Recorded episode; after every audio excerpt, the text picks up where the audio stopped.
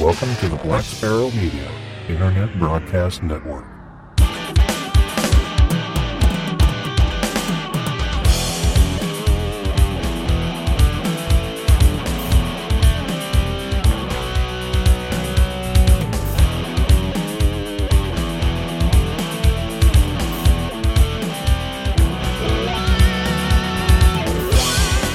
Hello, everybody. This is Russ K5TUX, and I am going to welcome you into episode number 129 of Linux in the Ham Shack.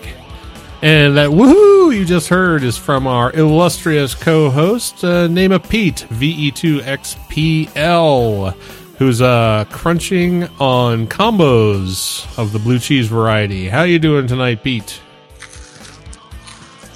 I'm not mighty fine. Oh my god, I'm drooling on myself. I'm embarrassed now. Ah, I'm doing, doing fine, he says, with a mouthful of combos spinning all over the place.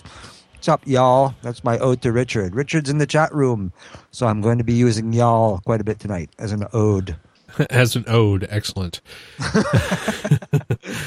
and uh, also, yeah, right. Also on the show with us tonight is uh, Cheryl, the XY. Well, not XYL. She's still a YL. XYL coming soon. Uh, Coming soon. That's after next week when you're. Right. uh, and I don't think she even knows what that means, so that's good.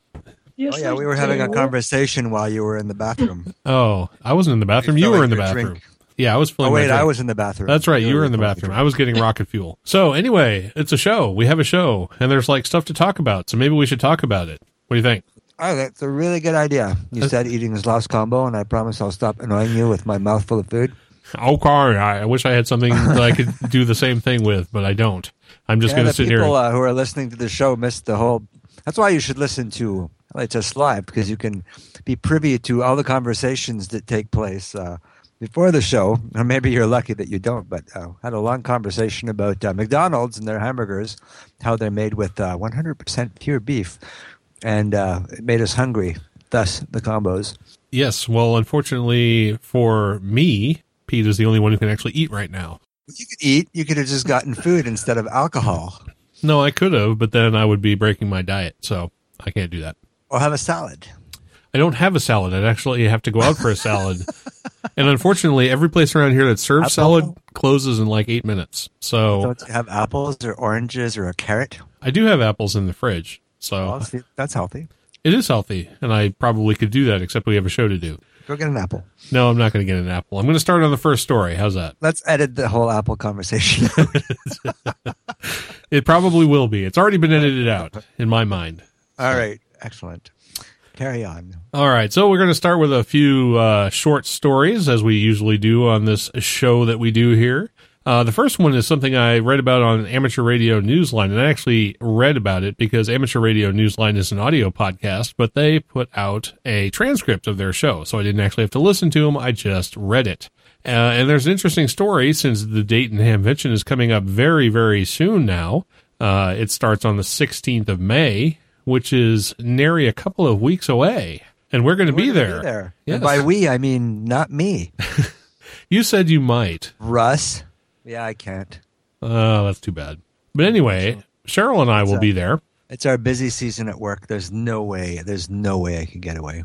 That's a load of crap. You could get away if you wanted to. Well, because I'm unionized, I could, but it would be frowned upon by my bosses, and then my life would be miserable after that. And all the work would still be there, and then I'd be paying for it. So, no, it's uh, because I work in the education sector. Uh, I have to. It's it's just a busy time. Edit this part out too. That was really boring. So there's going right, to there's get with to it, Pete. Get with it. Yes, that's right. So there's going to be a new youth booth at the Dayton Hamvention this year. Uh, if you're planning to attend this year's Dayton Hamvention, you might want to consider bringing along your sons and daughters. Uh, thanks to New York City educator Carol Perry, Whiskey Bravo 2, Mike Golf Papa, this year will mark the official introduction of the Youth Booth, where your youngsters can meet and talk with presenters from the Hamvention Youth Forum, which that's pretty cool, actually. Uh, Whiskey Bravo 2 Mike Golf Papa says Dara had been generous enough to give them a booth next to the RCA booth and is going to call it the Youth Booth, which uh, I like that. The yeah, youth booth. the youth booth. Uh, there are young Ute, people. The youth booth. The youth booth. Yeah, the youth boot from the Eastern Canada, eh? That's, that's Ute booth. That's youth boot. Yes. Uh, young people from the youth forum are going to be in attendance to explain their inventions and to demonstrate them. So it's going to be like Cool. interaction, interaction, Oh, I wanna go interactivity, hands on. You should go. You're a I union. should. You should stand a couple of weeks of frowny bosses. You'll be fine. Yeah. I already do that, so I've, I've had enough practice. I probably would be fine. Uh, the youth booth will be right next to the booth sponsored by the Radio Club of America, and uh, Carol WB2MGP hopes to make it an official part of the Dayton Hamvention going forward from this year. So that's a very cool thing. So if you're bringing your kids to Hamvention, check out the youth booth next to the Radio Club of America, wherever that is. I don't know, but it's on the map, so check it out. Even if you're not bringing your kids, check them out anyways. Go give them a high five and uh, say thanks because I think uh, I, I think that's a great initiative, and I think more uh, ham clubs and ham entities should be investing in youth because they are the future of ham radio. All of us, all, all of us old farts are dying off, and if we don't interest the youth, uh, the Utes, there'll be uh, no one to take over, and uh, some evil corporation will take over the airwaves, and we don't want that. Yeah, we don't want that. Anyway, That's uh, speaking of that, uh, the Radio Club of America isn't that a little pretentious? We're the Radio Club of America. I don't know. They could they could Who call they? themselves the Radio Club of the World. That would be even more pretentious. Radio Club of the It Universe would be be. even super pretentious. well, if you're going to be pretentious, may as well go all the way. I figure. I guess so. maybe these guys are just you know a half-assed effort to begin with. I'm just kidding. I don't know who you guys are. I'm just I'm just pulling your chains. I'm sure you guys are awesome. Yes. So And anyway, if hope, you're not, give me an email. hate mail. Yes. Yeah, hate mail to Harrison, and then he'll forward it to me. He just lives down the road, anyways. So hope to see everybody at Hamvention this year. And if we don't, that's too bad. But uh, stay in touch. Keep listening to the show. Things will happen. Anyway, do you do so- uh, any kind of live streaming from the uh, not video or audio streaming at all, or do you do some sort of live blog while you're there? We have not in the past, but it's not something we wouldn't. We, it's not something we wouldn't not possibly perhaps not consider. I don't know. There's like six negatives in there, so we we could think about it. Oh, I just thought, or maybe do um, a live something like we do once in a while. You know, just a chat with. I don't know. We're just kind of would- throwing it out there. I don't know how. I, I don't say I don't know how busy you are when you're actually there. So I, I don't know how feasible that would be because if people are coming to the booth and you're talking, you don't really have time to sit there and and answer the annoying chatty guy who's trying to chat with you. We're usually very busy when we're there, and the the worst part of it though is the internet connection. If you don't purchase wired internet, getting internet in the building is almost impossible. Their Wi-Fi is total crap. Trying to get a cell phone signal in there to do like a tether is almost impossible. You know, we'll do what we can, but it's probably going to be difficult. So talk talk about this story because I know nothing about it. The next one. Yeah, let me get to uh, my notes because I only put partial notes in the Etherpad because I saw you were working in there. But uh, there's a follow up on a story that we uh, talked about two or three episodes ago uh, where the uh, ISS was going to implement uh, video. And uh, now, ham radio in space, the new ISS digital ham video is fully commissioned and functional. So I thought I'd mention that real quick. This from uh, KC5ZTA from the ISS quotes It is my pleasure to proceed to the ham video's functional commissioning. I feel honored to inaugurate this new amateur radio educational facility, which will enhance space conversations between crew members and students. Good segue since we're just talking about Utes. So uh, he congratulates the uh, ARISS programmer for the acquisition, and uh, he continues. I wish uh, I wish Ham Video a long life and plenty of successful school contacts. So uh, KC5ZTA is uh, Koichi Wakata, who is the uh, operating station. Uh, sorry, who is the um, what is he? The commander of the uh, ISS presently, the present commander of the ISS. Make it show. He was, um, yeah, and he was operating uh, OR4 ISS, which is the uh, call sign of the station. So uh, he did this during a live ceremony, uh, inaugurating this new uh, digital ham uh, video station on board the orbiting outpost, which is very cool. so he continues by saying, you know, blah blah blah, long life, yada yada. I won't read you the whole thing, but I thought this was kind of interesting. he made a contact with the school during the inauguration and uh, he took questions from uh, the students. And the first question, for, and this is a video uh, video chat now, which is pretty cool. The first question was, "Is it noisy in Columbus? And the answer was no. It's very quiet and comfortable to work in Columbus. I guess the students were in Columbus. The uh, new commissioning of the ham radio uh, system was recorded and is online from several sources for anyone to watch. I invite you guys to check it out. Uh, and in the show notes, there'll be a uh, tiny URL uh, for the YouTube link, tinyurl.com slash new dash ISS dash ham dash video. So uh, you guys can check it out if you want. I have not yet, but I want to check check it out just because I'm curious. So uh, I thought that was kind of interesting. Uh, there you go. Check it out. That's very cool. And I did not know anything about it except for what you said before. And now that it's sort of up and running, I'm going to take a look at it. So hopefully everybody else will too. Yep. And I'm guessing that uh, during the, um, the contacts, there must be some way of logging in, most likely via NASA TV, I would think, because uh, they're usually quite good at uh, broadcasting whatever's going on in the ISS, anyways. Another channel that I don't get a chance to watch nearly as often. It's as cool. You should. It's it's cool because even when there's nothing going on, um, they'll show you educational kind of stuff about the ISS or about uh, other space stuff. You know, it's it's kind of a it's a neat little channel. I I don't watch it as often as I would like to, uh, but it's certainly interesting when I do get a chance to have a peek. Well, Never been bored. Cool. Very cool. So uh, maybe we should involve Cheryl in this. Maybe she can do the next story. Yeah, go nuts. Okay, great. All right, so the next story is Ubuntu takes over Linux 3.13. Uh, Ubuntu has taken over, or excuse me, taken some criticism over the years about its upstream Linux kernel participation. That's now likely to change a bit after Ubuntu developers have pledged to maintain the Linux 3.13 kernel. The Linux 3.13 kernel hit its end of life last week, and Linux kernel developer Craig, excuse me, Greg Kroah-Hartman was set to walk away from it. Linux 3.13, however, is the kernel inside the Ubuntu 14.04 LTS, which will have up to five years of support. So, Ubuntu developers have now picked up the mantle of maintaining the Linux 3.13 kernel for the next several years.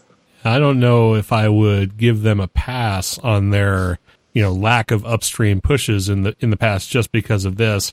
I think they've they got themselves into a pickle by releasing 3.113 as a part of the LTS release, and so now they're you know they're forcing themselves to be committed to it because it's end of life, but their distribution isn't. I, I, find it interesting that they're going to maintain it all on their own, just because you know Torvalds and the you know the Linux developers said, "Oh, we're moving on," and Ubuntu is probably sitting over in a corner going, "Oh crap, we picked the wrong number.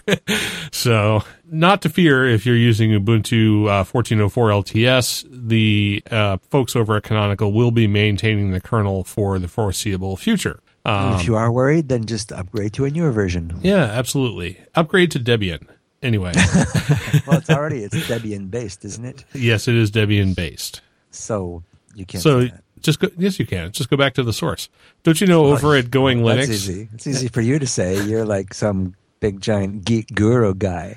But then there's us little people who don't know what the hell we're doing, who need distributions like Mint that do everything for you one of my favorite things about Going Linux, I assume you listen to that show every once in a while, uh, is their little introduction where they talk about, well, if you're thinking about Windows or moving to Windows or just upgrading to Windows or upgrading to Linux from Windows, that's one of my favorite things that they say over there. I can't remember how the how it's worded exactly, but uh, the implication is that you are taking a step up by switching. Yeah, which is absolutely, which is true. it is true.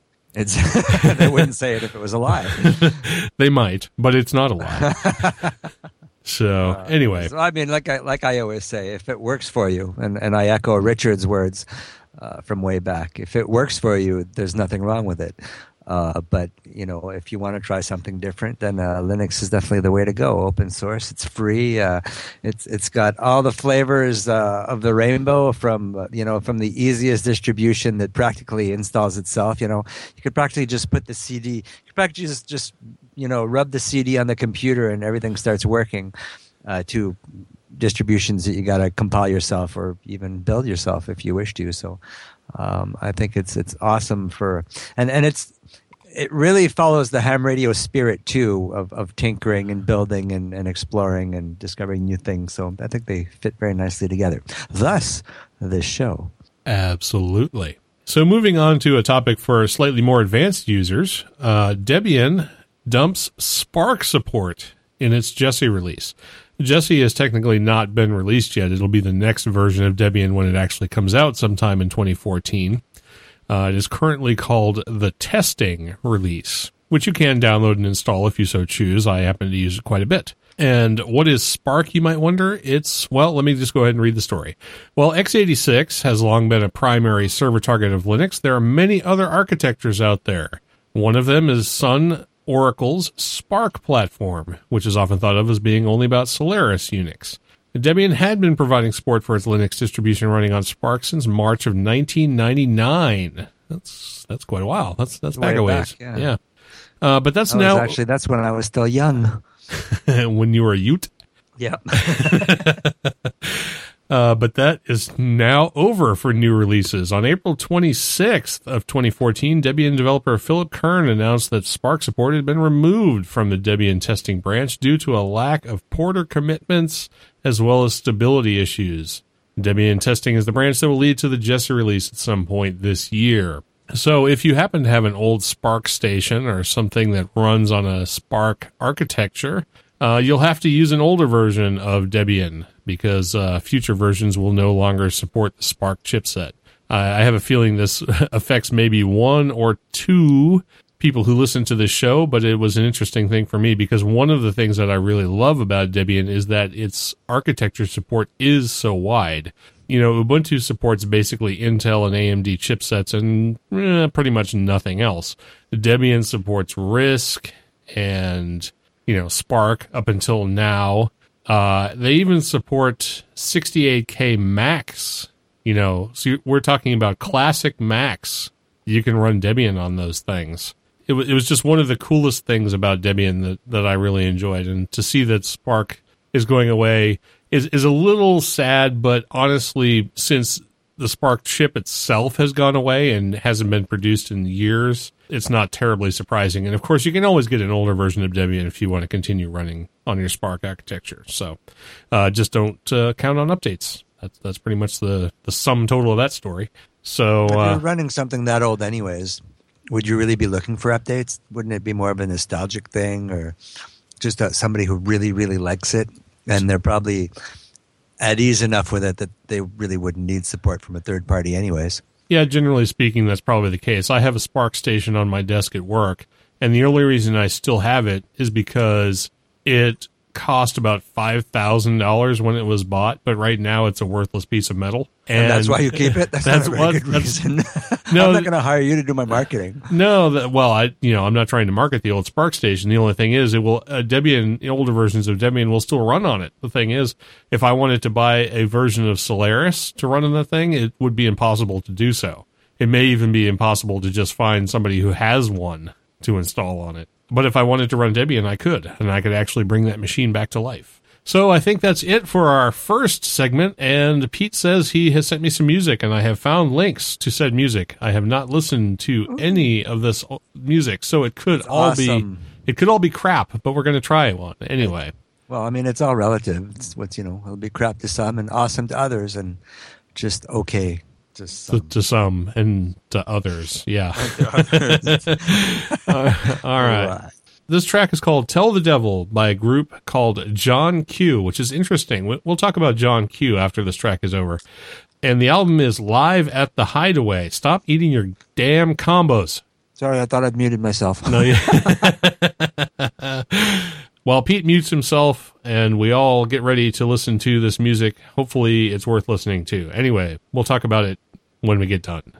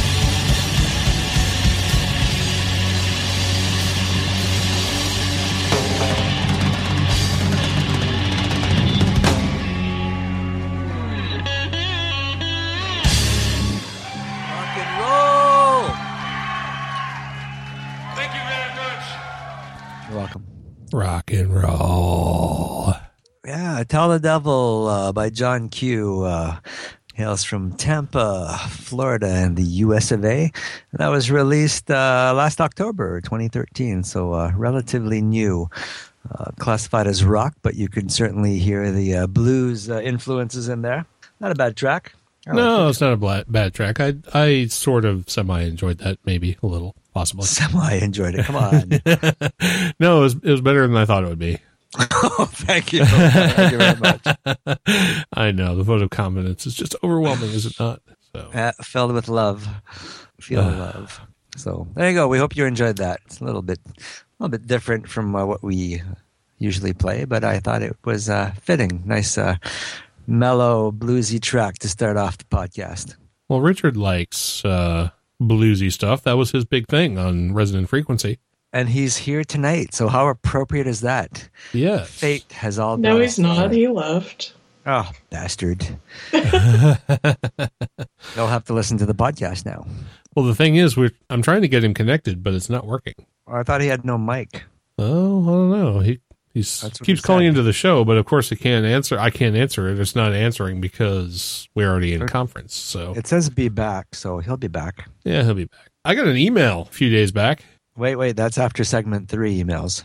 We're at segment two. No, no, no. I'm not doing feedback. I I personally got an email Just from trying to throw not, you off there. yeah, not from a listener, but actually from a service. Uh, that service being Ubuntu One, saying they were going to be discontinuing Ubuntu One file services. And uh, the letter I got said, "We're writing you to notify you that we'll be shutting down the Ubuntu One file service effective first of January, 2014." And the email that I got says it has information about the closure and what you should expect during the shutdown process. Uh, as of today, which I don't remember what today was, but it was a couple of weeks ago anyway, uh, it will no longer be possible to purchase storage or music from the Ubuntu One store. The Ubuntu One file service apps in the Ubuntu, Google, and Apple stores will be updated appropriately. Uh, while the service will stop as of June 1st, you will have until July 31st to collect all of your content. After that date, all remaining content will be deleted. If you have an active annual subscription, the unused portion of your fees will be refunded. I'm not actually sure this applies to anybody because I never used Ubuntu One, and I'm not sure that I know anyone who applied or actively used Ubuntu One. But if you did, well, it's going away, which doesn't really surprise me at all since you can get, you know, free services or kindred services all over the place on the internet. And uh, Ubuntu One obviously just did not gain the traction that Canonical hoped it would. And so rather than keep a service that no one wants, they're deciding to get rid of it. If you're an Ubuntu One user, I'm sorry, but it's going away. And that's all I have to say about that. Shoot, I'm muted. I'm sorry. I'm having this whole intelligent conversation. No one could hear me. no, I can't even prove that it was intelligent, but I'd be curious to find out how many users they actually had to decide that they weren't. Because I mean, there must have been some. Do you do you have any idea what this service did? Because I have no idea. Well, I've I know what it was for. It was it was a service uh, akin to an, a, an app store, and also it was sort of a crossbreed between an app store and Dropbox, where you had like a, the equivalent of a. Google Drive where you could store stuff. It was basically a cloud service.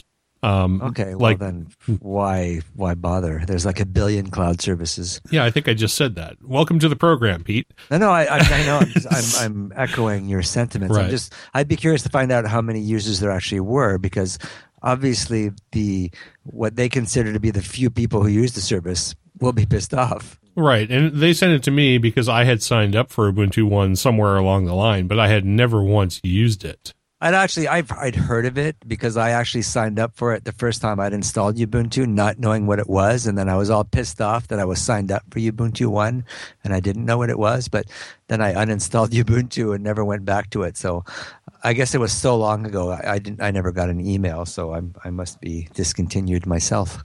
Yeah, perhaps so. I'm not sure why I even got it because, like I said, I signed up ages ago and never used it. So obviously, I was on a mailing list somewhere. But I'm sure this affects somebody. You know, it's probably worth noting that uh, in two months from now, that if you actually have stuff stored on your Ubuntu One service, that you probably want to get it off in case you, uh, you know, want to actually keep that data. I Um, think I had some, but I think it was synced. But then I have all my stuff backed up several places anyway, so it won't really matter. I don't think it's there anymore. Like I said, I didn't get the email. right. Well, now you know. So Now I know. Hey, Richard's back. Richard's back. Yay. I, I keep trying to call Richard, but he keeps not answering. So, you know, what am I Well, if supposed to do? no Apparently, he's trying to call you too. Well, because he he, can't- keeps saying answer the phone. I know he cannot call me while we're already in conference. I can, you know, I cannot answer his call. So he has to answer my call or it does not work. Either that or he can call me and then I can and add, add everyone back in. You know, that will work, but uh, it will require, you know, screwing stuff up. Wonder why it's not working, he says. I don't know, but I, like I said, I keep I keep trying to call him, but you know he's not answering me. So either his phone, his Skype is not ringing, or whatever it is. You know, every time I hear a, a gerundive form of a verb now, I hear Bob Parsons doing his Sheldon Cooper and emphasizing the G part, the ing. gerundive. What's a gerundive? Educate me. Gerun- Educate me. Gerundive is the ing, like the the motion form of a verb. You Okay. know, going, singing, floating. That's a that's a gerund. I see. You didn't take as many years of Latin as I did. Y'all I took. Oh, No look, I hear a Richard. Did I hear a Richard? Hey. Yeah, he's there. I could see him. Hello. I can't see me. Oh, you can't see you? We can hear you. That's all that matters. See you. I could see you on Skype. You're there, and we could Am I hear you. So distorted the like proof. you guys are. Are you what? No, Am I No, you- distorted? Distorted? No, you sound fine. no. People can hear us fine, but I hear I hear everybody distorted as well, and, that, and that's every week for me. But on the stream, you sound perfect, and I, I don't know why I hear I hear Cheryl and, and Bob very distorted. That's you, Russ. You're Bob now. Oh, I'm Bob now. Thank you. I want y'all to know this is the gayest show I've ever listened to. Thank you. Thank Well, you you- very much. Guess what? You're a part of it. So there you go. there, there must be some kind of Canadian something going on in here. Up here, you know, we gotta we gotta get it any way we can to keep ourselves warm. May down here, almost May down here, and it's going to be 40 degrees tonight. Yeah, same here. Golly, y'all talked about a bunch of stuff. 53 here. You got 40? Wow, you're cold. It's 53. You should come up here. Uh, it's supposed, to be 12. 90, That's supposed to be 12. 95 Saturday. Oh, you can keep that. That's horrible. Ah, At least it's Horrible. not not centigrade. At least. y'all carry on. Okay, we'll carry on. You're not in the Etherpad, so you have no idea what we're talking about. No, because the only computer I have access to at this particular moment in time is my number three laptop. And I had to fight to get a copy of XChat on it to get in the chat room a while ago. What the hell are you grinding up meat in the background or what? Small children. Hey, it's a cell phone.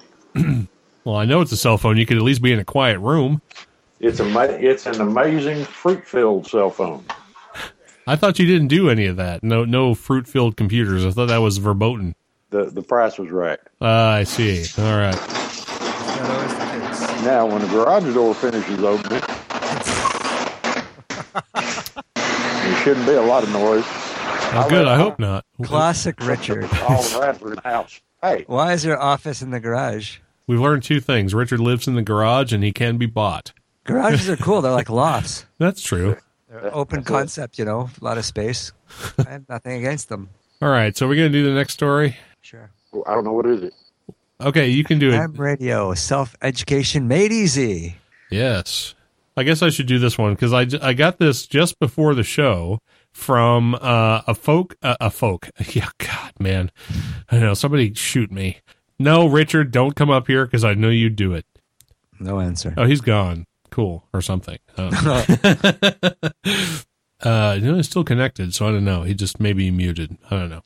Anyway, I got this from a gentleman in the chat room named Symbola, and if he has a call sign, I'm not sure what it is. Maybe he will, you know, be nice enough to post that information before I get too much further along with this. But anyway, he uh, he asked if I could uh, mention this on the show, and I it's uh, ham radio related, and I thought it was actually kind of interesting. Uh, he said there are several ways to get started on your own in ham radio, doing self education basically. Uh, Dan Romanchik, Kilo Bravo 6 November uniform, provides what he calls the no nonsense study guides available for download at www.kb6nu.com stroke tech dash manual. Think of these. There- gu- I'm there right now. Oh, excellent. Think of these guides as the cliff notes to ham radio licensing manuals. The technician and general guides are free.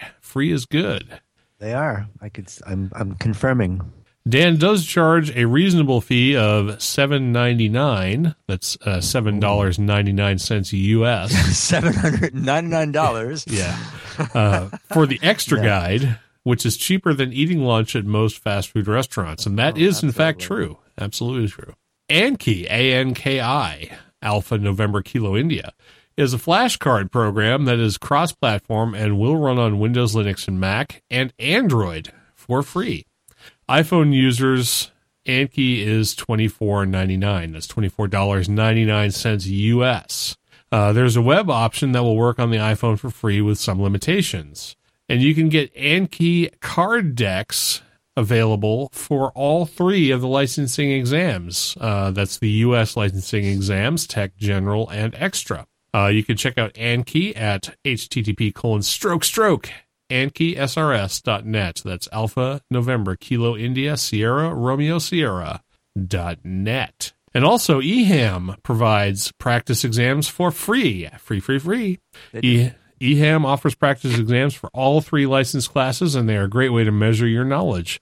If you can pass the practice exams at 90% or better more than once, you might want to try it a few times, then you should be able to pass the real exam and get licensed. You can I can think find, Cheryl was using that, wasn't she? uh, I don't know. Maybe. Yes, I was. Yeah, I thought I remember. See, I listened to her. Maybe I Excellent. should be married to you. no, I'm then I'd stop. Here we go again. Here we go listening. again. I could be. then I'll be married to your wife. We can do the wife swap thing. That was a show once upon a time. Uh, a wife swap It- or something you did on still is. Linux in the Ham Shack. No, wife swap.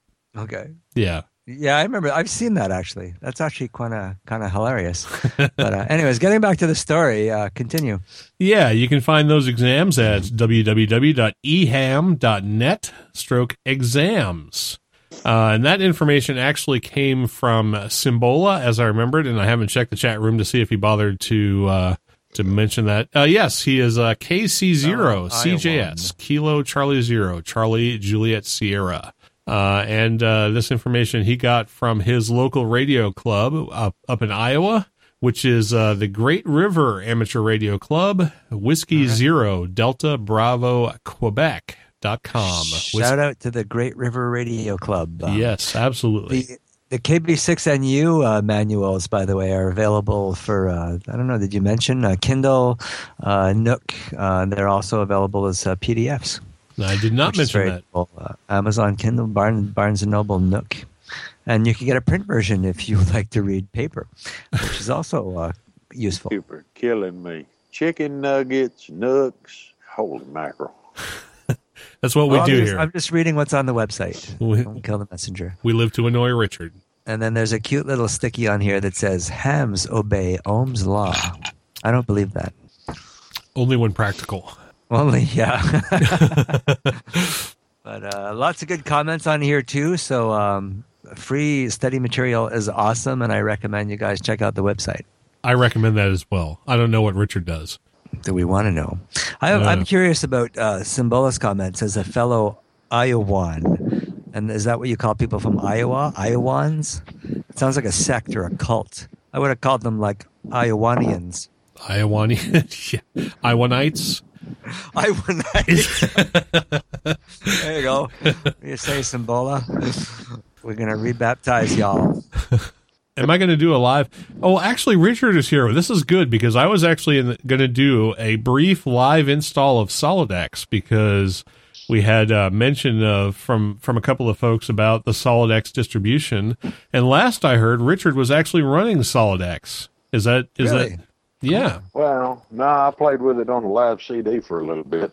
It looks real good. It's slick, slick looking, and it's using my favorite manager, so you can't hardly beat that. And uh, I really did get long to play with it. We've been moving, so all the computers are in disarray. And and there goes the garage door. Yeah. It's getting cold. yeah. It's shut now. It's shut now. Now, so you're saying your favorite window manager is XFCE? No, my favorite one. No, no, no. Package manager. Oh, package manager, Debian. You're talking about Deb and D package. No, I'm talking about Synaptic. Oh, Synaptic. Well, that uses Deb and D package on the back end. Right. Yeah, of course. So, were you running SolydX or SolydK? One I downloaded called itself SolydX. Solid X. Okay, so that's the one with the XFCE desktop because they also have Solid Yeah. K, which is KDE based. And in fact, they've got it set up where it looks a lot like GNOME, what, GNOME 2 Yeah, But a half, two and three quarters, six and seven eighths. right. XFCE is sort of based on the GNOME 2 model. It's just it's sort of a lightweight, no 3D rendering, no compositing, no you know heavyweight crap like that. Yeah, I'm unsure what the version number is in Canadian number. Uh, I'm going to go ahead and start up a, a copy of. I've downloaded the ISO via BitTorrent of SolydX, which is the XFCE based version of the Solid distribution. This is based on both Linux Debian and Linux Mint, uh, according to their website. I guess I can uh, read a little bit of their about SolydXK on the on the website there, which is at solydxk.com, which by the way is Sierra Oscar Lima Yankee Delta X-ray Kilo.com, uh, if you're looking for that. Uh, it says SolydXK aims to be simple in use, providing an environment that is both stable and secure. It's an open source alternative for small businesses, nonprofit organizations, and home users. Both these editions were mainly created with the help of the community. That's the XFCE and the KDE. Without them, they simply wouldn't exist, especially with the XFCE edition, where the community decided which software was to be included and which software was not. So these distributions are really community driven. Uh, when it became clear that the unofficial editions were not going to become official, I decided to take the next step and let these great distributions stand on their own two feet, and the unofficials got their proper names SolydX and SolydK. Um, Solid X K and Linux Mint work closely together to make our distributions even better. Uh, and that's from Schoelje. Scho- I, I don't know, some kind of crap, uh, who is apparently the, the main developer of uh, SolydX and SolydK. So, what I was going to do is, since I don't really know anything about this distribution, but I know that it's Debian uh, and Linux Mint based, was going to fire this thing up in a virtual machine and see what it looks like. Uh, so let's let's go ahead and do that. And if the show ends right here, you know why. So, My, well, my understanding is that it's uh, uh, strongly influenced by LMDE, so it's supposed to be a rolling release also. No, no need for reinstalling every three months, six months, well, whatever the I'm that I'm- kind of thing. Yeah, I'm a fan of rolling releases. I can live with that. I'm a Debian user. So uh, as, as I first initially start this thing up, uh, the ISO starts loading, and it looks very Debian-like. I see a lot of uh, text-based stuff. The initial splash screen was graphical and rather sexy looking, kind of glossy. Not bad. Told you it's got a it's got a slick interface. They they spent the time on the on the uh, artwork. So uh, right now, all the services are starting up in my VM, and I'm waiting for a desktop login. And look, a train. Great. Maybe they'll run into the garage door. I don't know if it'll keep it from keep you from raising and lowering it. That'll be fine by me. And then a cra- and then a train started coming. All right, my desktop environment is uh, slowly initializing, and we'll get a look at what SolydX looks like. And of course, this is the X version, which is based on XFCE and Linux Mint. We have a sort of GNOME-like interface, which is pretty typical of XFCE. One one bar across the bottom with a menu on the left, and uh, typical information like uh, network connections, sound volume, and clock on the right hand side. It brings up a desktop with the SolydX logo. Uh, nice gradient, pretty slick looking. Uh, there's an installer on the desktop, so if I wanted to do an install, which I might actually try here, I could do that.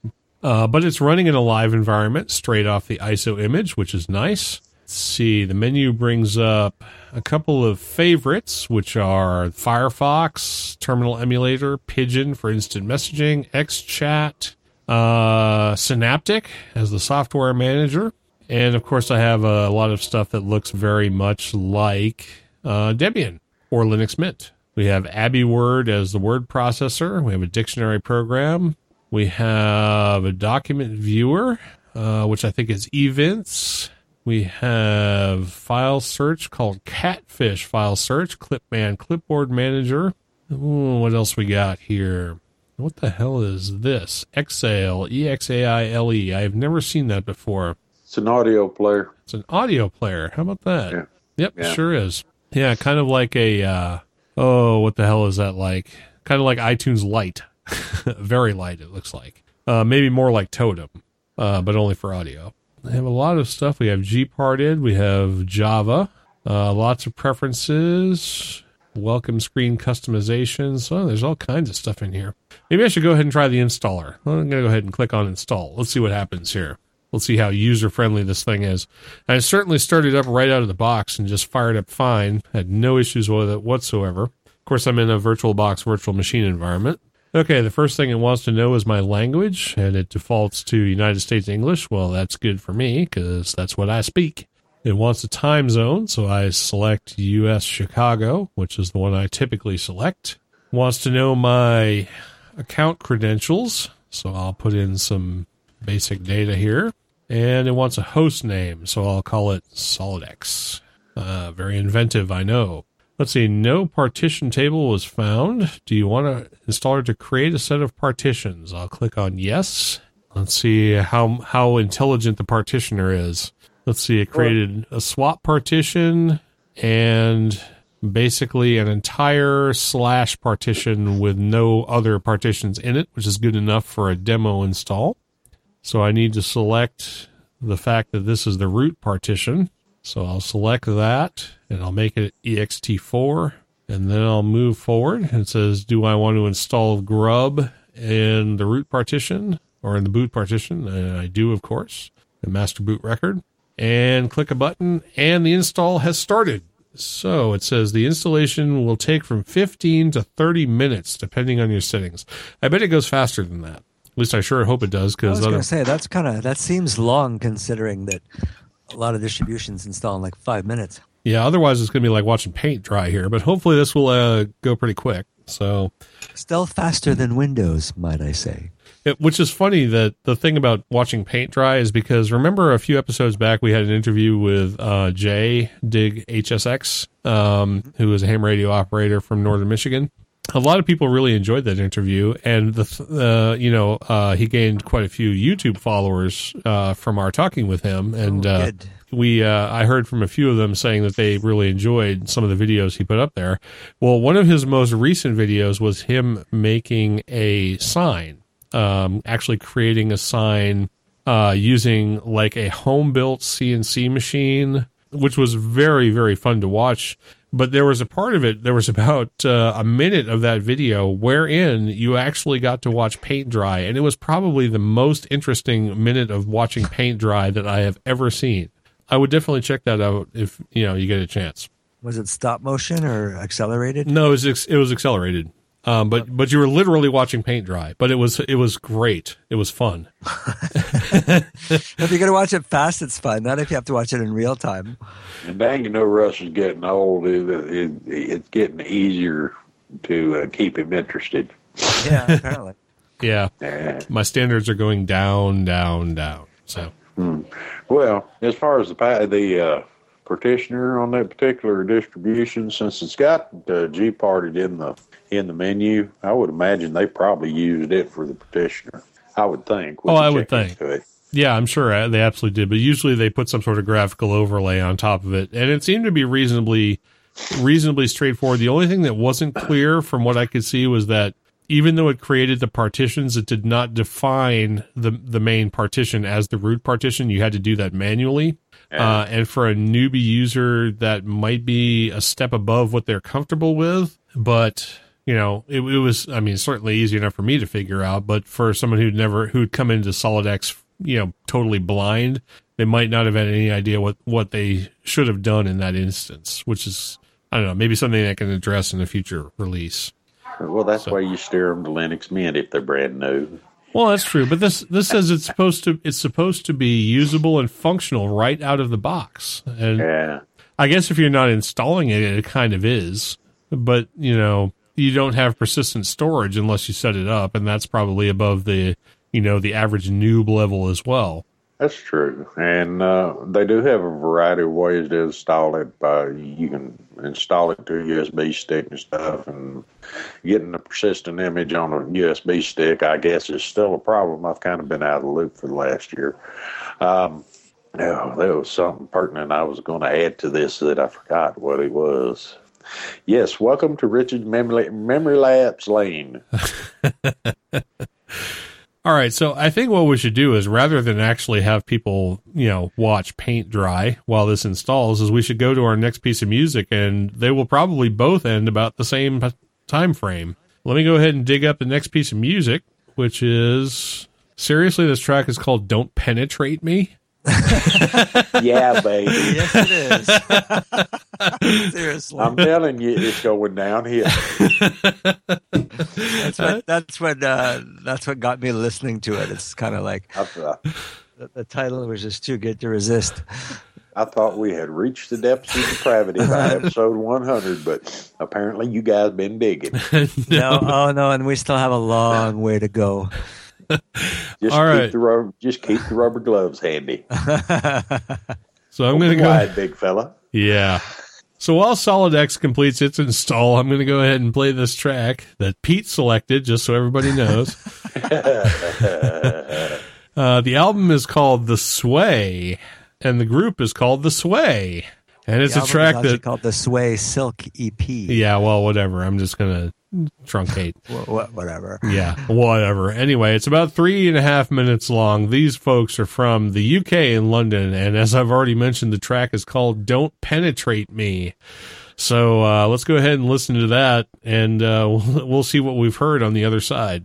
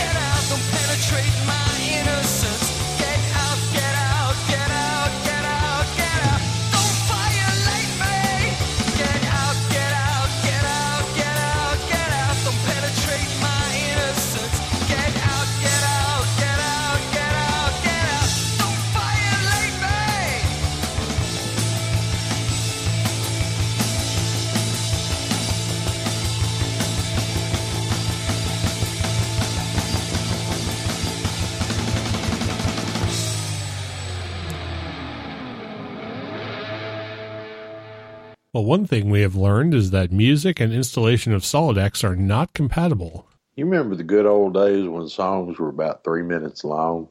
Well, that was three minutes long, plus about 17 minutes of interruption. oh, I thought it was me. No, it wasn't. It wasn't you. But anyway, now I'm, I'm booting SolydX as an install distribution on my machine, and it looks pretty slick. The desktop is nice. The uh, interface is very typical of XFCE. If anyone is is familiar with that, it's a nice lightweight desktop. It is working beautifully in my virtual machine environment, and of course, it uses Synaptic for the package manager. So I'm going to see if I can find some ham radio software in here, which shouldn't be that difficult. Then go ahead and look up Yay. like gpredict.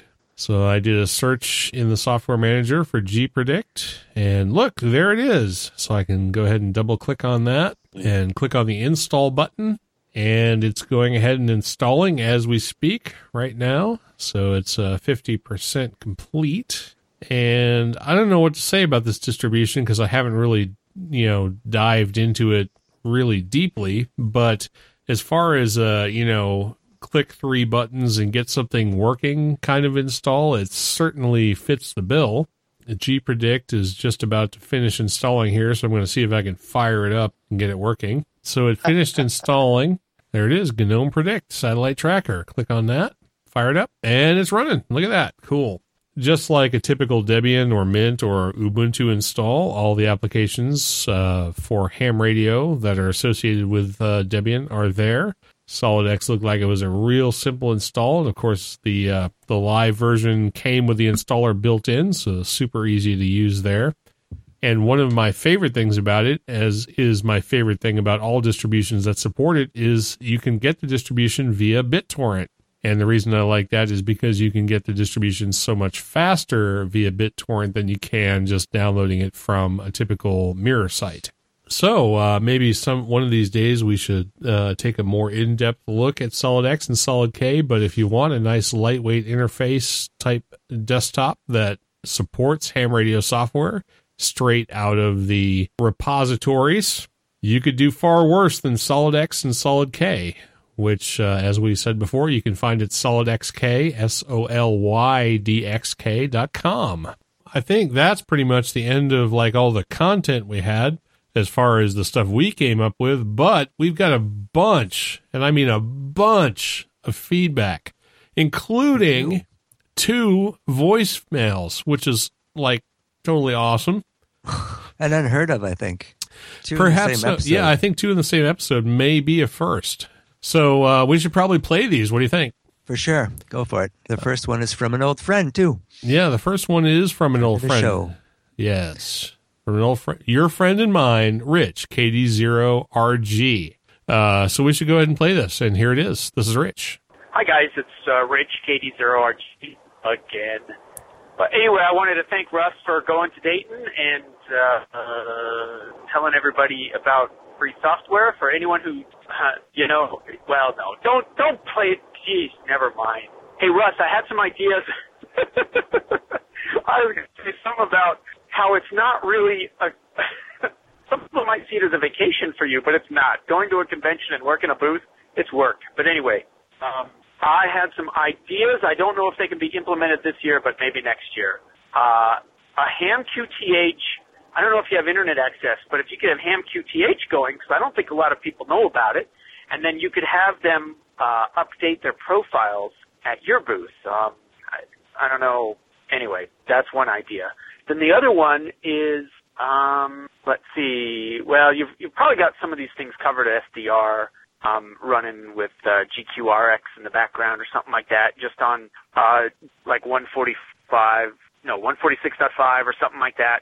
And so people can see all the conversations going on around. Anyway, you, I think you you showed off some software the other um, when we were there. Like you had some things going. But anyway, I thought uh, the sign up for Ham QTH thing, or or you know, so people can update their profile because uh, no login required. Anyway, talk to you later. Thanks for the show and all the great episodes, and thanks for going to Dayton. Bye. All right, very cool. I like that idea. That is a cool idea. We do definitely show off uh, SDR when we're there. We usually have a web SDR page set up so that people can see how cool that is. The whole uh, idea of software defined radio and, and getting we- uh, ham radio content via the web. But uh, leaving a page up or at least having access to a page linked to Ham QTH so that people who come by the booth can actually update their information on the Ham QTH site is very cool and we will definitely do that. I think it's worth doing. And interestingly, um, this Pete hasn't heard this episode yet because it hasn't been released bit yet. But episode 128, when it comes out, was an interview with OK2CQR Peter Hlouzek uh, from the Czech Republic, who is the creator of Ham QTH. That's right. Yeah, I was aware of that. I knew what was going on, even if I haven't heard it. That's right, but uh, you will you will have heard that episode before you hear this episode. Uh, I'm not But talking I'm to on you, this Pete. episode, No, so I'm not talking to you, episode. Pete. I'm talking to everyone else. uh, so you'll know all about Ham QTH, and uh, having access to that at Hamvention is a really cool idea. Thanks, Rich, for that, and we will definitely implement that. Easy to Yeah, do, sure. and uh, consider it done. So, it'll be done. I promise. It will be done. Do it. So thanks, Uh, I'd thanks, also Rich. like to thank Rich for um, for being such a regular contributor to a voicemail. He's probably the most consistent voicemailer, and, and I think that's awesome. And uh, Rich, for those of you who don't know, uh, and his son run uh, an equally great podcast called uh, Low SWR. You guys should check out. Uh, that comes out on a in a non-regular fashion, but the uh, content is always entertaining. And uh, uh, Rich, uh, get on that. I want to hear another episode. I would like to hear an ep- another episode as well. You know, we don't hear nearly enough out of He's, uh, the he's low too busy SWR listening to us. That's the problem. Maybe, maybe so. Maybe we're slightly above him in podcast world. I don't know. Maybe. No, I doubt that. Uh, all right. Well, we do have more feedback, more voice feedback, which is freaking amazing, actually. Uh, but so cool that we have it. Uh, we have another voicemail from Rob, Kilo 7, Romeo Mike Alpha. So we should probably go ahead and play that too, because he wants to hear himself. So here we go. Hey, LHS, this is Rob, K7RMA, Kilo 7 Radio Mike America. I'm new to Linux and enjoying it a lot. And one of the really cool things about Linux is the do-it-yourself nature of things. That's where computers and ham radios were born, in people's garages and attics and workshops. But that's also a problem because companies don't make money on open source software. They don't make it easy to integrate. A case in point, I've been an SWL, a shortwave listener, pretty much all my life, but just recently got my license in first transceiver, the new Yaesu FTDX 1200. Uh, It's, it's a great rig too. To connect the radio to my computer, they sell an accessory interface called the SCU17. Now, to allow the SCU17 interface to work, you need to have the proper drivers installed on your computer. I'm using Linux Mint 16, it's the appropriate driver. I searched in Software Manager for the term Yaesu, but got no results. Then I searched the term SI Labs, the maker of the driver, but also got no results. So I went to the SI Labs website, found their download page, and sure enough, they did have drivers available for Linux. Now, that struck me as very cool because Yaesu tech support told me in writing and on the phone that they didn't recommend Linux. They simply hadn't done any testing on it. Ha. Well, I'm glad their suppliers like SI Labs have. So I downloaded the SI Labs drivers, but they're just sitting in my download folder. Being new to Linux, I'm not sure how then to actually install these drivers wherever it is they actually need to be in the computer. Yaesu aren't any help, and Linux forums seem to clam up as soon as you say something scary like ham radio. so I'm hoping you guys can help. Thanks very much in advance. All right. Well, I didn't realize that I was actually going to have to answer a question after I listened to that email. At work. Yes, I know. Now we've got to go to work. Um, and I'm not. I'd like to say welcome, Rob. Welcome to uh, Linux. I think that's awesome that you're a new Linux user. And uh, he echoed my sentiments from a little bit earlier, saying that uh, uh, Linux and ham radio have one thing in common, and that's the uh, discovery uh, aspect and, and the uh, uh, the fact that uh, it's very do-it-yourself. So uh, good on you for thinking like me. I remember a guy who used to preach that. I don't. Yeah, we have no idea who that would be. so anyway, uh, Rob, thanks very much for the voicemail, and I would su- I would suggest that if the download for, from the SI Labs website is in the form of a package, whether it be an RPM package or a deb package, that installation of those drivers would actually be very simple, uh, assuming that you're using the distribution for which that package was made. If you are not, and the drivers are in something akin to a tarball, like a tar.z or a tar.bz or a .tgz file, there may be more to the installation than a simple, you know, package manager instruction to get those files built. See, and I've had this problem too, exactly as a new Linux user, is is not having the appropriate drivers, and then once you find them, what the hell do you do with them? I'm going to go ahead and check, take a look at the SI Labs website, and I'm going to check out what drivers are available for Linux, and I'm going to send you an email uh, detailing how I think you need to install those drivers. I haven't done this up till now um, because I didn't know really what the content of your voicemail was, so I wasn't able to to sort of get this done beforehand. Um, but I will get in touch with you and let you know, you know, what the installation procedure for these drivers should be, so you can get them working for your Yaesu rig. Because we definitely want you to, you know, be able to use Linux in the way that you want. And since SI Labs was actually decent enough to create Linux drivers, regardless of what Yaesu says, uh, it would be nice if you could get this rig going. So we will definitely try and help you out, but I'm going to try and do that via email as opposed to via the podcast because I think this is probably going to be more involved than is really effective doing it that way. Rob, thanks again. Uh, we love the voicemail and uh, glad that you are with us and, and a member of our community. And we and I personally will be in touch with you on getting those drivers installed. So let me get this straight. You don't listen to the voicemails before you air them. Uh, no. Well, sometimes, So, so what sometimes, if but not this time. somebody this says something they're not supposed to, like like like vagina Or f- Badger. well, then we just badger them out. or Badger. vagina? yeah, exactly. No, that's what editing is for, don't you know? I mean, because the unedited version is worthy of you know airing as well. yeah, but there's people listening. Sometimes they're young. Harrison's not there tonight, I don't think, because I haven't heard any. I haven't seen any comments in the uh, in the text box there. Thought we ran Harrison off. Uh, I don't think no, so. he's he's harder to run off than you think. He's like a wildebeest.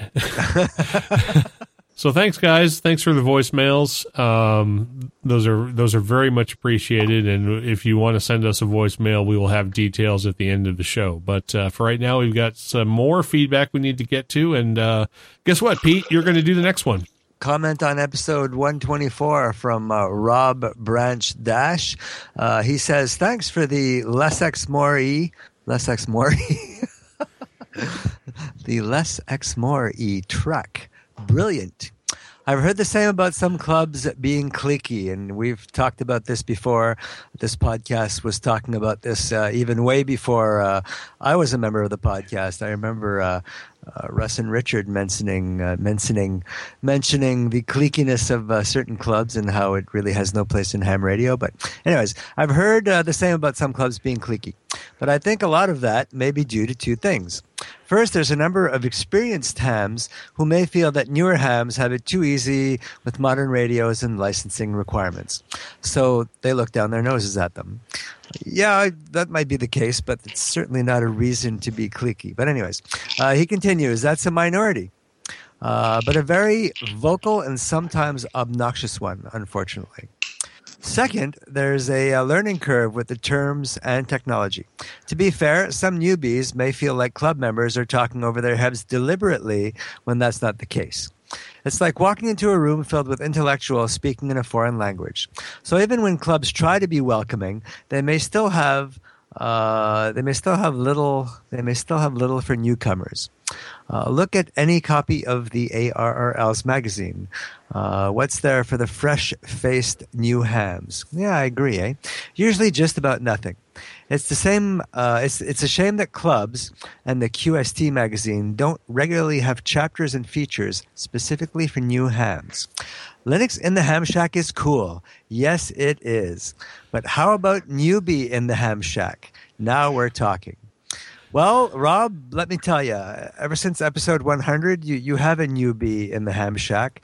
Uh, certainly newbie to Linux because I'm certainly a novice when it comes to that and uh, uh, openly admit that.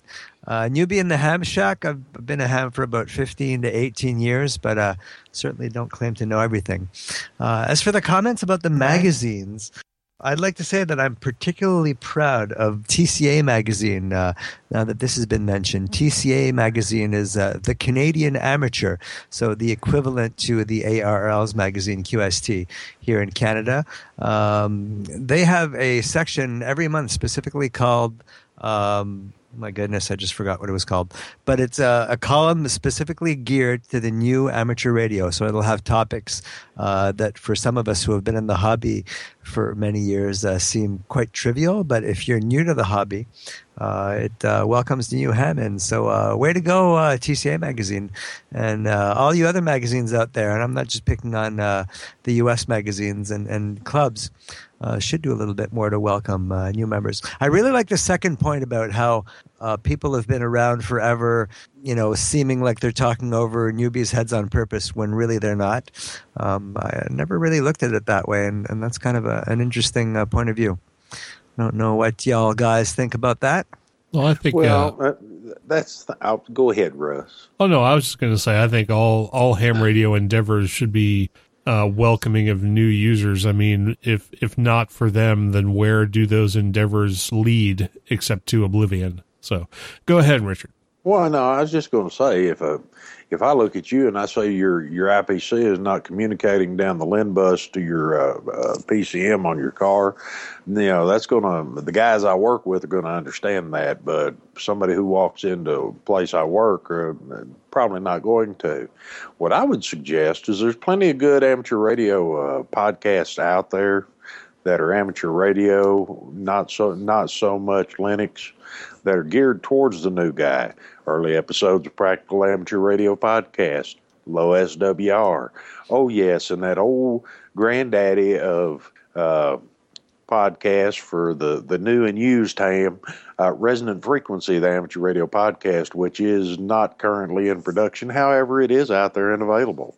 All they have to do is go over to the website, any of these websites, and pick up the uh, older episodes.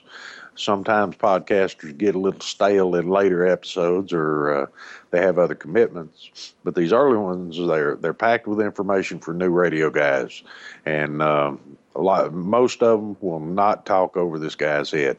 Any of the the new amateur radio operators uh, should be able to follow the, these programs at least in the early episodes without any problems at all. Heh. Okay, well, for those for those Well who didn't listen to the live show, the last minute and thirty seconds were just cut out.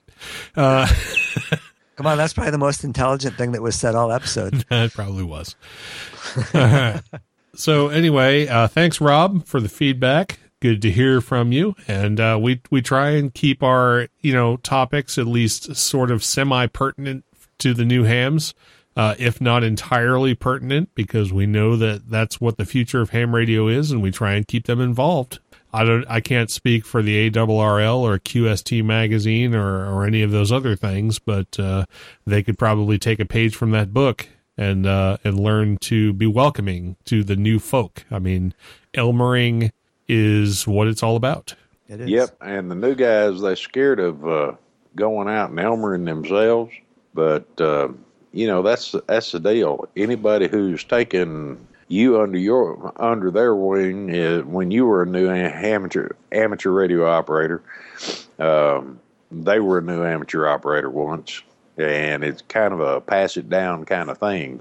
You know, the technology is great, and it's kind of hard to keep pace with most of the time, but every Elmer was a new ham at some point, and every new ham will be an Elmer at some point. You just got to figure out, got to figure out what the point is where you're going to start, quit being one and start being the other. Hey, You mentioned PARP too, Jerry Taylor, Practical Amateur Radio Podcast. He was actually not that uh, advanced in his ham radio career when he started the uh, Practical Amateur Radio Podcast. So kudos to him too for becoming an Elmer very early on in his ham career. I, th- I thought that was pretty cool. When he first contacted me, he'd been licensed just a few weeks. Really excellent. Yeah. Wow. Yeah. Cool. Indeed. There you Indeed, an uncomfortable silence.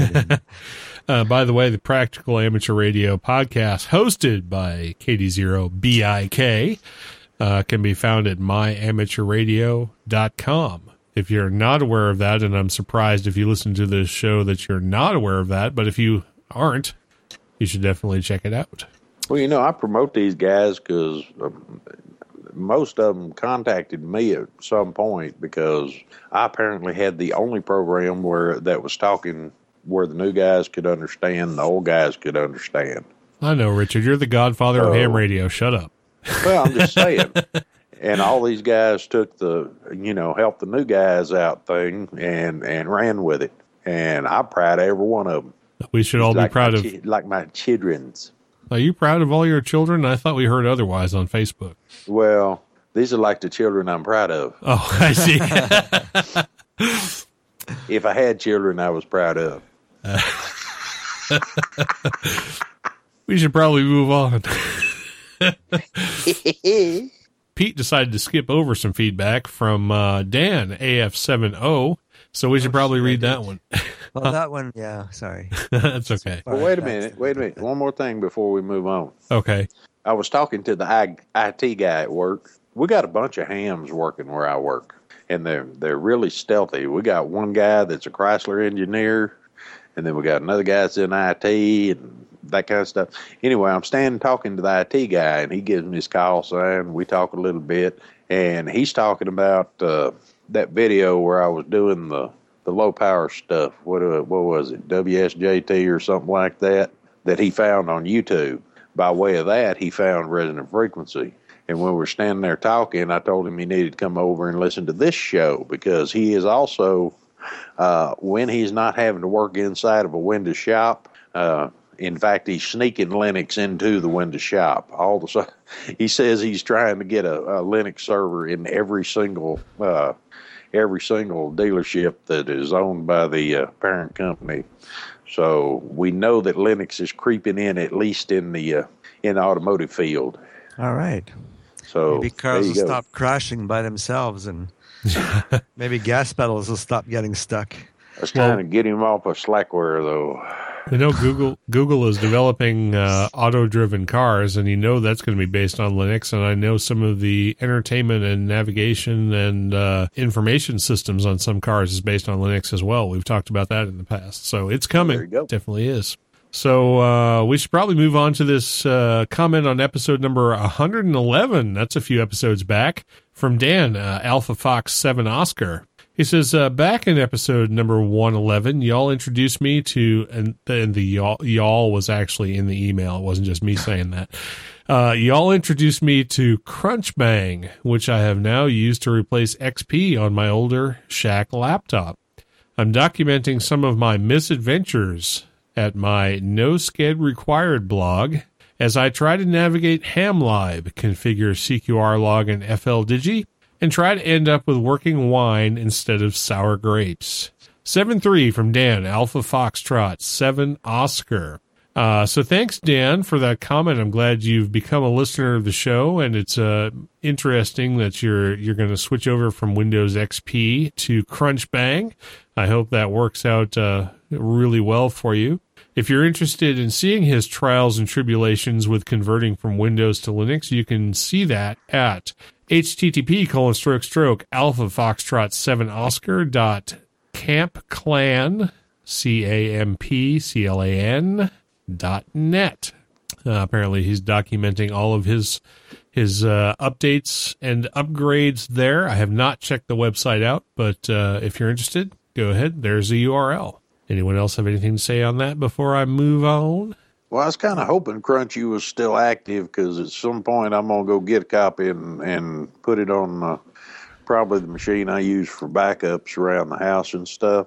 But you know, I had pretty good success with it on uh, uh, what was it, D Star Digital and some other stuff, and had even had to run it on that almost 20 year old laptop I had going around here at one point.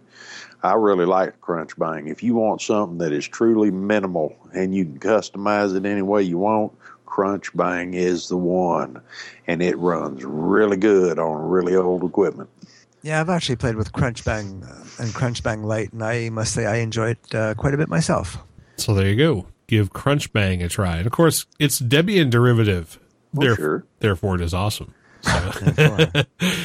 All right, we have some more feedback. We have an email from Gene Anderson, who is Kilo Charlie 9 Sierra Foxtrot Oscar, or get this call sign Bravo X Ray 8 Alpha Alpha Delta. That is probably one of the coolest call signs I've ever heard. And he listens to this show. Gene says, Russ, I enjoyed meeting you at last year's Dayton Hamvention. Since then, I have been gradually listening to more and more of your podcasts.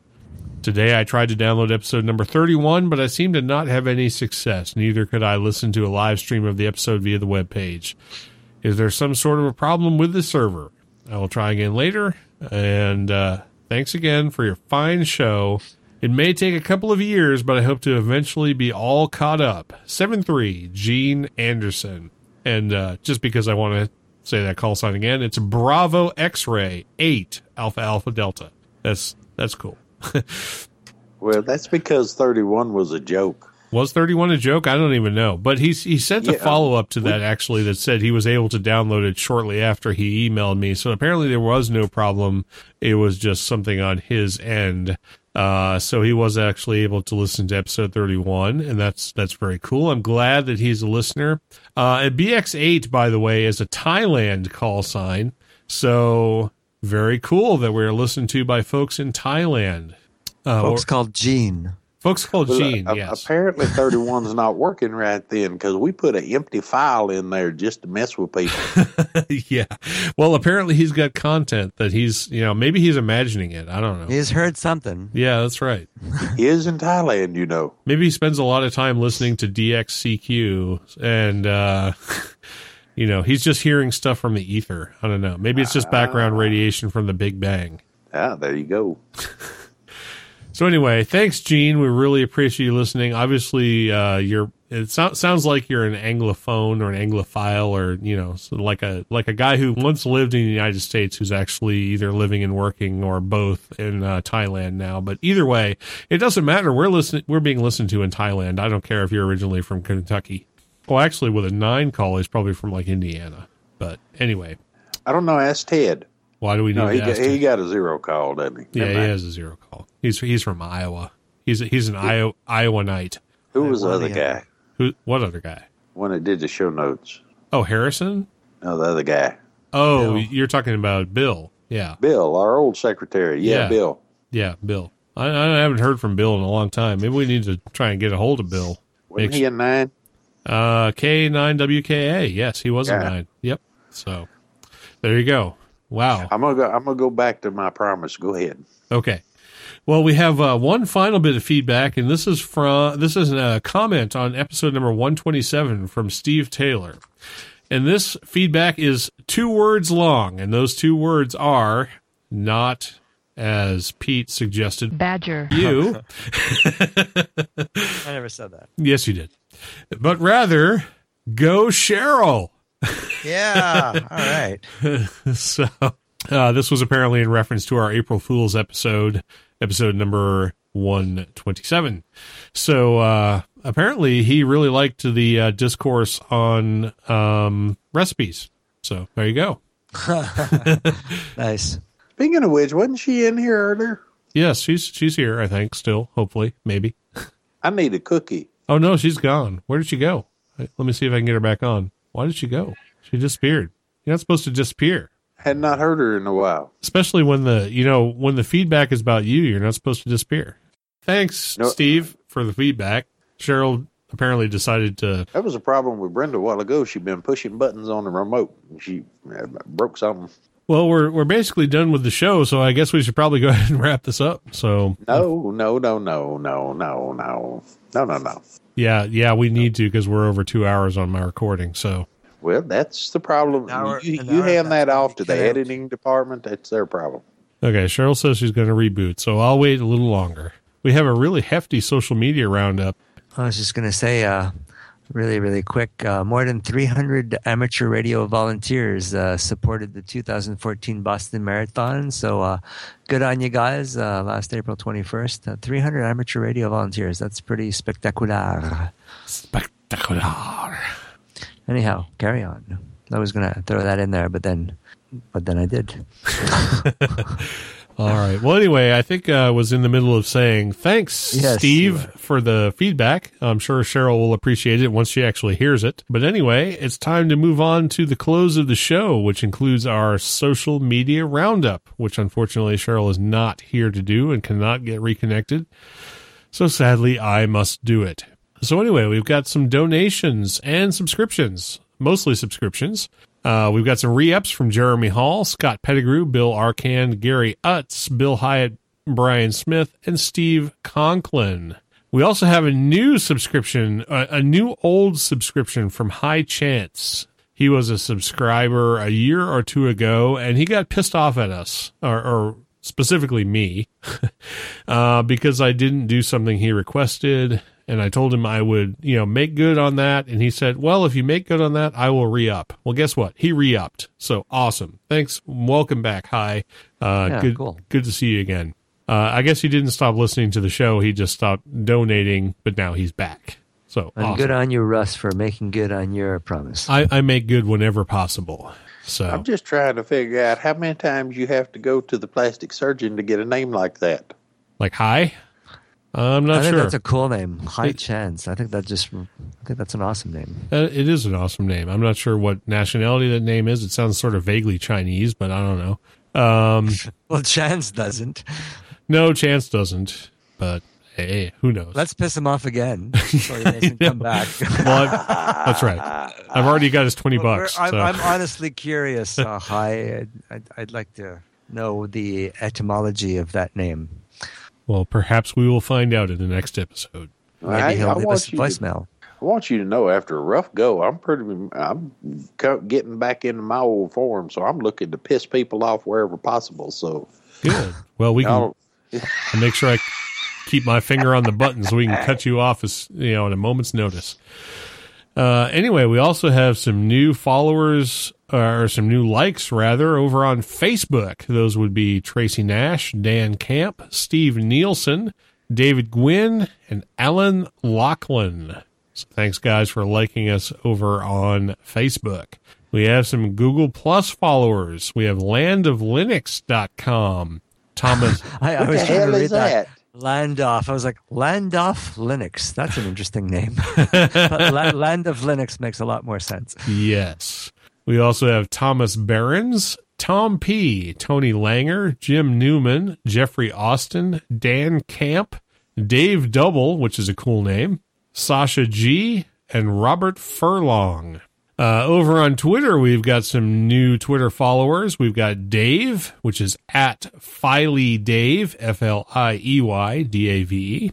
We've got Jeff. F-L-I-E-Y. F-I-L-E-Y. Isn't that what I said? You said F-L-I-E-Y. Fly. Oh, okay. Well, just just listen to Pete. He knows what he's talking about. Uh, we also have Jeffrey Doherty, which is at N C K A B B A L A H, and Nick Abala or something like that. We also have Andy, which is Golf Juliet Seven Romeo Whiskey Tango. Tango, Tango ta- ta- Tangio. Tangio, Tang- Tangio. Tango, Tango. Golf Juliet 7, Romeo Whiskey Tango. We have uh, Whiskey 4 JCM, Whiskey 4 Juliet Charlie Mike. We have Alex T, who is at DX Information.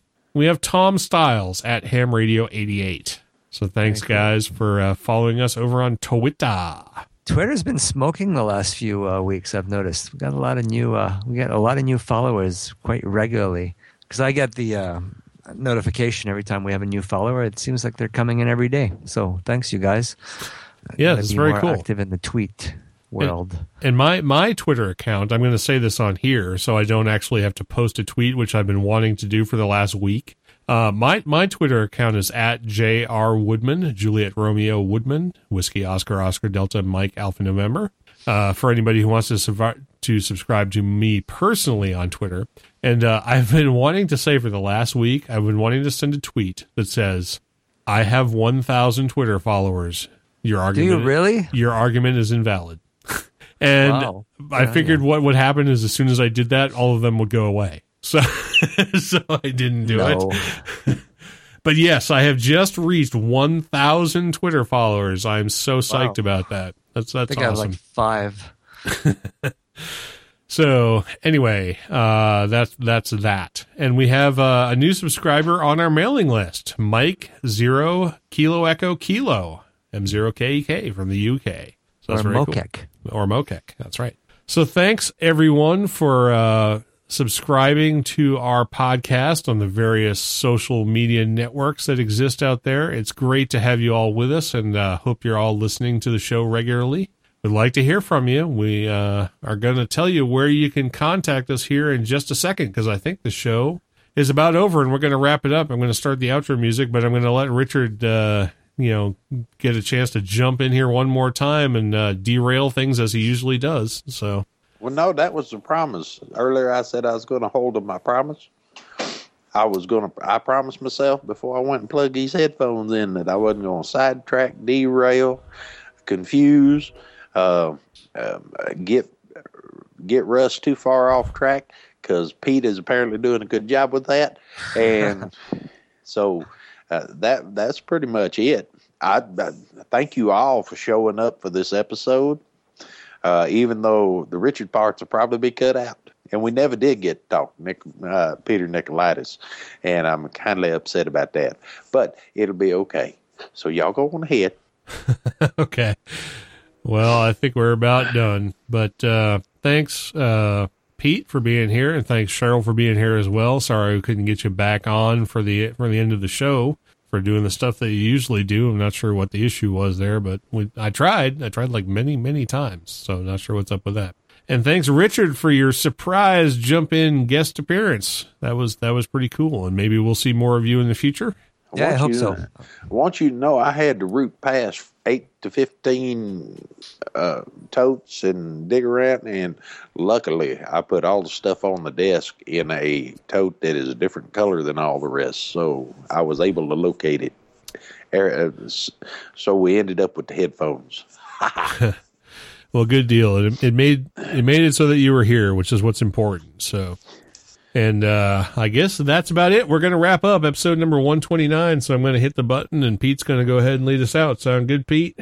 Uh, yeah, for sure. Now that I'm unmuted. All right. Uh, please check out our website, http dot dot slash slash lhspodcast.info, where you can become an LHS ambassador. If you visit the website, you can see what the upcoming events are and information on how you can represent Linux in the Ham Shack at a nearby Linux Con or Ham Fest.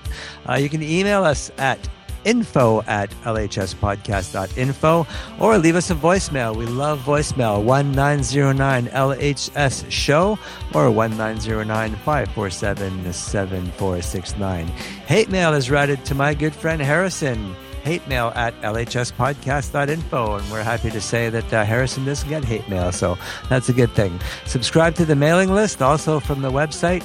You can go to uh, Cafe Press and Printfection and get some of our show merchandise. Each purchase, each purchase helps out the show. That's www.cafepress.com slash LHS podcast or www.printfection.com slash LHS podcast. You can also help out the show by clicking on the sponsored ads at the right hand column of the homepage. Uh, you can listen live to us every other Tuesday, 8 p.m. Central, at the Wednesday 0200 Zulu. Our recording schedule and countdown timer countdown timer to the next episode is on the website, and I'm happy to say it works now. Uh, thanks to all of our listeners, live and quasi live, past, present, and future. We'll see you guys all in a fortnight. And uh, take it away, Russ. All right, that was Pete V2XPL, and I'm Russ of K5TUX. You can find me at K5TUX at LHSpodcast.info and pretty much every social media networking site that exists on the internet. I'm either J.R. Woodman or Kilo 5 Tango Uniform X ray. It's been great to be with you all, and Richard and Pete and Cheryl for episode number 129 of Linux in the Ham Shack, and I will say goodbye from between the peaks in the pine forests of north central Arkansas. We will catch you all in a fortnight's time, and we hope you all have a good couple of weeks. Take care and bye bye.